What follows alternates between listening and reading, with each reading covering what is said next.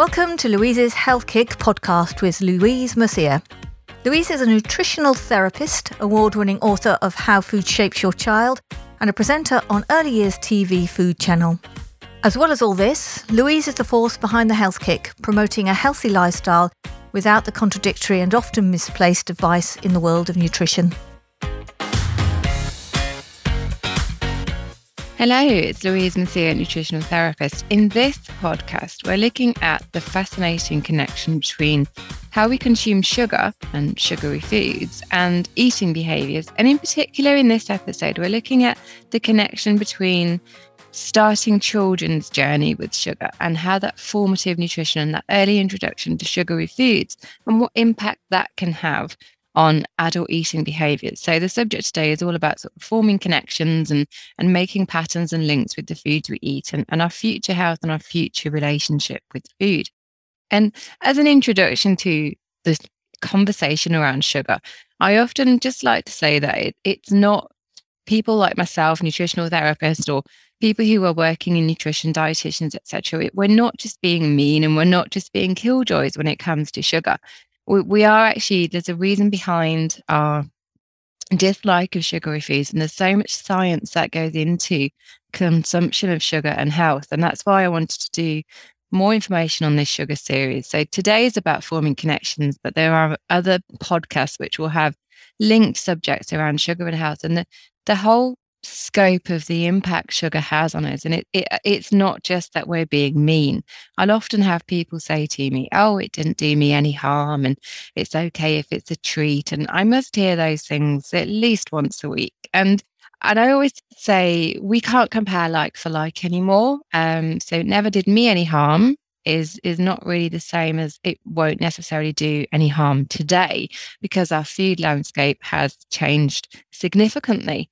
Um, in some areas, the food landscape has changed beyond all recognition of what food we used to eat. So we can't say it never did me any harm, therefore it will be okay today because we're not comparing like for like. And as for the treat element, well, I do have very strong feelings about linking the word treat to foods that biologically do us harm because there's many connotations out there link those foods with positive associations um, instead of how, where they should be which is treat with caution and approach with care. So the language we use is is also quite important when we're talking about approaching foods as, as treats and that, that that is a whole other subject but it's very linked with sugar because sugary foods are often the foods that are labeled up there put on a pedestal of being the treat foods but that is for another day. Today we're looking at those early connections and it's important to get in there early on that most adult eating habits patterns and negative eating behaviors relate to the foods consumed in childhood. So that's not only the types of foods, but the patterns of food. So often when I work with with grown-ups, I'm working mostly on emotional eating because that's what drives most of our food decisions. It's certainly what drives the food landscape to sort of work on those weaknesses, if you like, because that's what all the advertisers do. They work on those weaknesses with hyperpalatability of foods to make it appealing, to make it, you know, to make you really want it, all deliberate, to work on that element of emotional eating. Those emotional eating habits and patterns had to start somewhere. And most of the time, not all of the time, but most of the time, they start in childhood. So often, an adult is an emotional eater, seeking comfort from food at various times. Could be stress, could be happiness, could be illness, could be sadness, any reason. Seeking comfort from food, that is likely to relate back to once or multiple times in their childhood being comforted with food. Now, we've all done this. We've all either been the subject of this or we've inflicted it on others. So we have something to make us feel better, to cheer us up, to pick a child up. We'll give them something that we consider that those people who consider them treats will give them something considered a treat to make them feel better. And that's not just a, a one off, let's have this food item. That creates all sorts of connections in the brain that link an emotional feeling to a piece of food. And that's really important that we remember that. So I'm going to repeat it that we that when we do that, we are linking an emotional feeling to a piece of food. And then consider what the food is likely to be. Biscuit, sweet cake, ice cream, something of that ilk, which biologically is doing us no good. Nutritionally, it's not offering us anything. It's not making us support our immune system if we were doing it to, to cheer someone up because they felt un- unwell. It is not naturally balancing our moods if we're trying to cheer somebody up, etc. It's not biologically having a benefit, but it is creating an association and is creating a food pathway. And that is linking an emotion to a food. So if we fast forward several years to when that child who's been comforted with that biscuit, say they fell over and they picked them up, gave them a cuddle, gave them a biscuit to make them feel better. Years later, in the future, they're a grown up there, stressed at work. They have a deep rooted food connection somewhere in their brain that's remembering a time when they were stressed. It's all subconscious. We don't physically remember the actual incident, we just, it's all subconscious in our brain they link feeling better, comforted, um, rewarded, safe, etc., with the biscuit. So an adult often will crave a food item or just something sugary. It doesn't have to be the exact same food because they crave that feeling of comfort, of safety, of being looked after. So it's really deep rooted. And it's really important that we remember that no food, particularly the foods regarded as treats, will ever in any circumstance, fill any emotional void. In fact, the biology makes it a lot worse. So, when we look at comfort eating and the whole pathways of connections of memory, so when we have any food memory and we're linking it with a, a food item, we need to try to balance the language we use.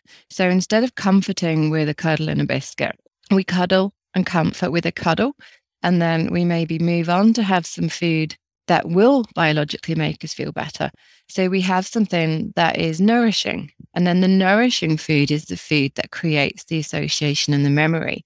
So it's not directly at the time of comforting, like sitting on the knee and having a biscuit, but it's after that event. So the memory that's created is of the cuddle, and that, that you will then crave affection, perhaps when you're stressed um, or you will crave talking to somebody or you know talking it through whatever the situation has been you won't automatically crave the biscuit. Food can come second to that child because we know that children like to eat most of them anyway. So food is often something that we will use but it's making sure that we're careful as to how and when we use it so that we're not creating the pathways that link food to emotional voids because that is a really big issue with many many grown-ups. So if we can stop those pathways from happening, it's a lot, lot easier than having to reroute them when we're grown ups, because that takes a lot more work. So how do we how do we kind of recreate the situation with children and how do we kind of make sure that we're we're not creating these pathways? So what we really want is that grown-ups are not emotionally driven to make food decisions. So, what we need to do in childhood, this whole process of not being emotionally driven to make food decisions starts in childhood. What we need to do with children is disassociate food from comfort, reward, bribe, treats, because all of those things then create the grown ups with, I'm, I, I deserve this, or, you know, I deserve this cake. I've earned this cake.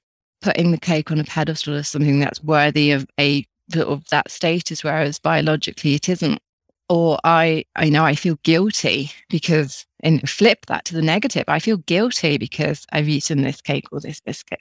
And that guilt is then quite detrimental to self esteem. So we need to disassociate all emotional attachments like that, that do start in childhood. So we need to make sure that when we're talking to children, we're not using language like, let's have this to cheer us up. Let's have this because it will make us feel better, especially if those foods are cakes and biscuits and sweets and things like that, because those are strong associations that will lead to adults subconsciously linking food memories with emotional situations, which is what we'll be encountering many of when they're grown ups. And we need to be able to get through the many situations as grown ups without relying on food or having a damaged relationship with food. And it's not always relying on food. It's sometimes just having a very unhealthy relationship with food. And that can be either eating too much or not eating enough. It goes both ways. And linking emotion to either of those is really important because it, it then makes the situation worse. So if we can in childhood try to eliminate some of that, that's really, really helpful. And I can't stress enough just how important that really is. So we know that specifically adult negative eating behaviors do start in childhood. So we've we, have we have looked at that. So just to redress that, that is really important to remember. Be careful of the language that we use around those foods, why they are called treats. They're certainly not in my mind. And if you listen to the Halloween special, you'll know more about why I think that. But not putting them up there on a pedestal because the emotional pull then goes quite deep rooted and will form those emotional attachments to the grown ups when they are seeking something to fill an emotional void. So let's look at a bit of the biology that actually goes into forming those patterns and those connections. So, as I say, most of the time, the treat foods that people sort of tend to reward with or comfort with tend to be high in sugar. So, sugar is one of the ingredients that tends to pop up in, in most processed foods. So if you haven't got a sweet tooth, but you have a, a savory tooth and you tend to reward more with, say, pizza or some form of takeaway, you're likely to still have a fair amount of sugar within that savory food item because within processed foods, it's surprisingly high in many dishes, even the savory ones.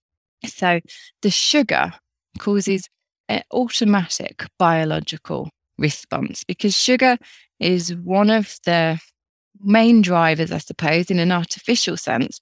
There's lots of natural drivers, but in an artificial sense, it's one of the main drivers for the activation of the brain's pleasure and reward center. And in that pleasure and reward center of the brain, we release dopamine. Dopamine is a hormone that makes you feel sort of happy and alert and it's kind of makes you feel a bit high, if I can say that. So a neurotransmitter that makes you feel high and sort of alert and happy and all of those sort of what we would assume are positive things. But when it's driven by sugar, the dopamine is activated by sugar as opposed to the natural foods that release dopamine. It's it's a bit more false because sugar is fast acting, so it's straight into the bloodstream. And then, of course, with blood sugar high, there comes a, a blood sugar crash. So the dopamine response, you eat the sugar and you have a dopamine response. The sugar activates that. And we have this brief period where we've had some pleasure, etc. And we've felt slightly better about things, maybe, maybe not, depends on the situation, but perhaps you felt slightly better about things. But then comes the blood sugar crash. And that will very quickly mean that you're looking for that feel good feeling again. And so one of the problems with dopamine in the pleasure and reward center of the brain is that it's also the part of the brain that is associated with addictions. So when you have that drop, the tendency is to try to recreate the hit. And because the nature of the foods are designed in a way to be hyperpalatable, which means you don't feel naturally full from them, you don't produce the hormone leptin that tells you that you're full. You don't feel particularly satisfied from eating them because you haven't probably even had to chew them very much. So you haven't naturally felt that you've had much. And then when the blood sugar crashes, you kind of automatically want something else. And so it could be more of the same thing. You could be one of these people who have lots of sweet things and then suddenly decide they need something savory to finish on and then and then they need to go back to having something sweet. So it could be that kind of pattern. But many people will then have something else to try to recreate the first feeling. But the problem with dopamine is that you won't get the same hit from eating the same amount. You'll need more next time, which is where the addictive tendency part comes in. So you'll have one biscuit the first time and feel okay, but the second time you have one biscuit, you won't feel anywhere near as good. So you'll need to have two to get the same dopamine response. And then the next time you'll have to have three to get the same dopamine response, which is where some of the problems, as you can see, start to come into play because we're needing to eat more of the same thing to get anywhere near the same feeling of, of the hit that we had.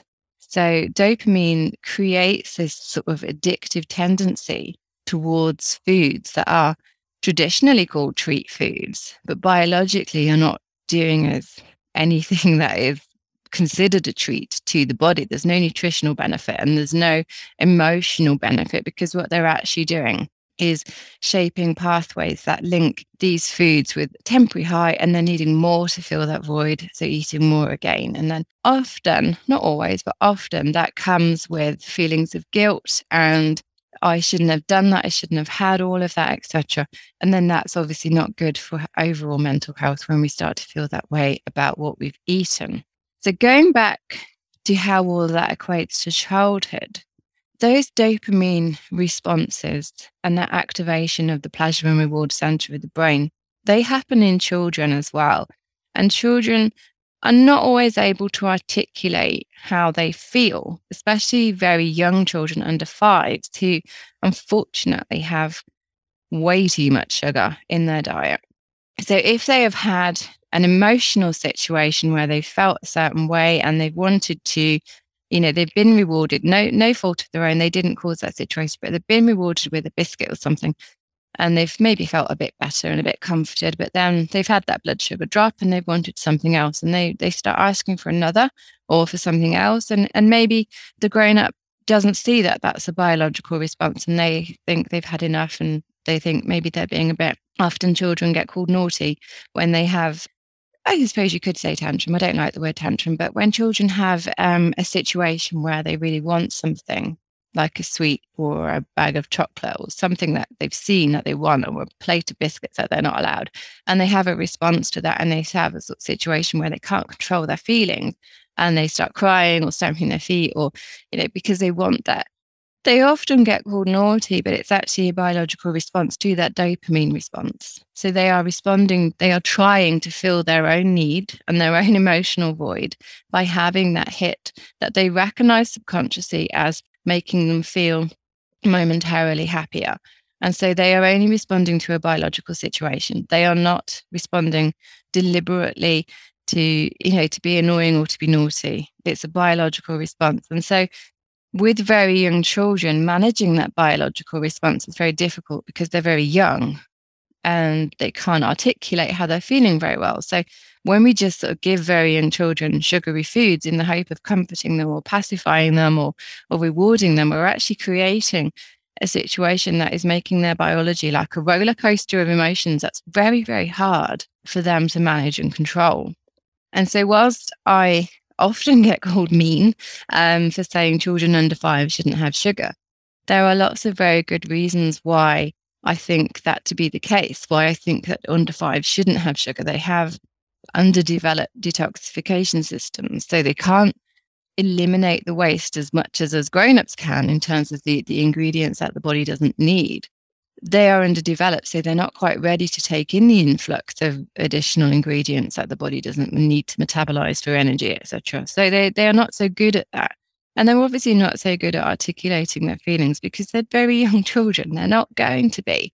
So then they often get told off or suppressed in their expression of this emotion, which is a biological response. And so when we say no sugar for under fives, or please try to limit the amount of sugar for under fives. It's not just that we're being mean. We can all manage sugar in moderation, but sugar is very hard to moderate for various reasons. One is the food industry, and that's another subject, but it's all it's in so many of our foods, including foods that are advertised for children. It's in there in, in you know, really high proportions. And that's very hard to avoid. But also, children like these foods because they're exposed to them. And once they're exposed to them, the pathways of the palate development, preferring that sweetness, that synthetic sweetness, starts to take shape. So they start to prefer them, they start to recognize them, they start to create the associations.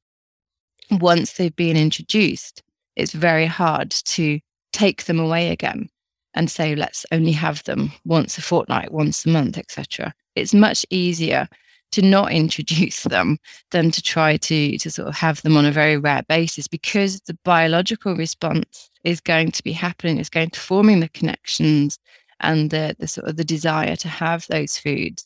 And a very young child is not going to be able to understand that they, they have this high, this response from the food, but they're only allowed that once a month. They're not really going to be able to appreciate or understand that because the biological response is going to still be there, one telling them that they want it.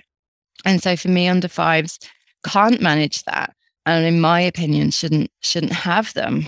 We're much more able to manage that post five because they've also not had the palate development. So they've not had the expectation of sugar and synthetic sweetness embedded within them from a very young age. So they're able to manage it better once they're over five.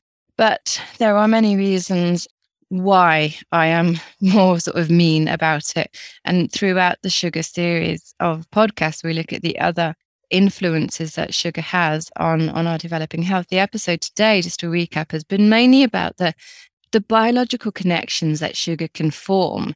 So when we have emotional eating, adults, comfort eating, stress eating, whatever you want to call it, we we often see 97% of the time it's down to patterns, habits, behaviors, language that's happened, taken place in childhood. So it's a very influential time nutritionally. Be- before the age of three, it's an incredibly influential time for a child's brain development. Throwing sugar in the mix is not helpful.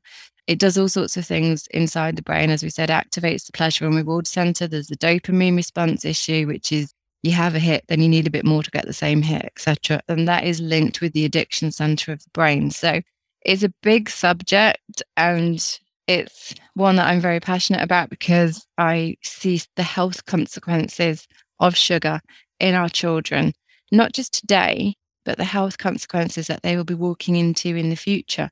We're looking at that more in the next sugar podcast, where we're looking at sugar and health in all the different physical ways it affects our health. Today's been more about the way it impacts on our sort of neural pathways and connections and building those food habits. So, a bit of a whistle stop introduction to that, what is a very big subject. But just to recap, it's not just nutritional professionals being mean when we say to limit the amount of sugar in a child's diet. That's all from me for today. You've been listening to Louise's Health Kick podcast with Louise Mercier, discussing all things health and nutrition to show you that food and health are intrinsically linked and teaching you how amazing you can feel.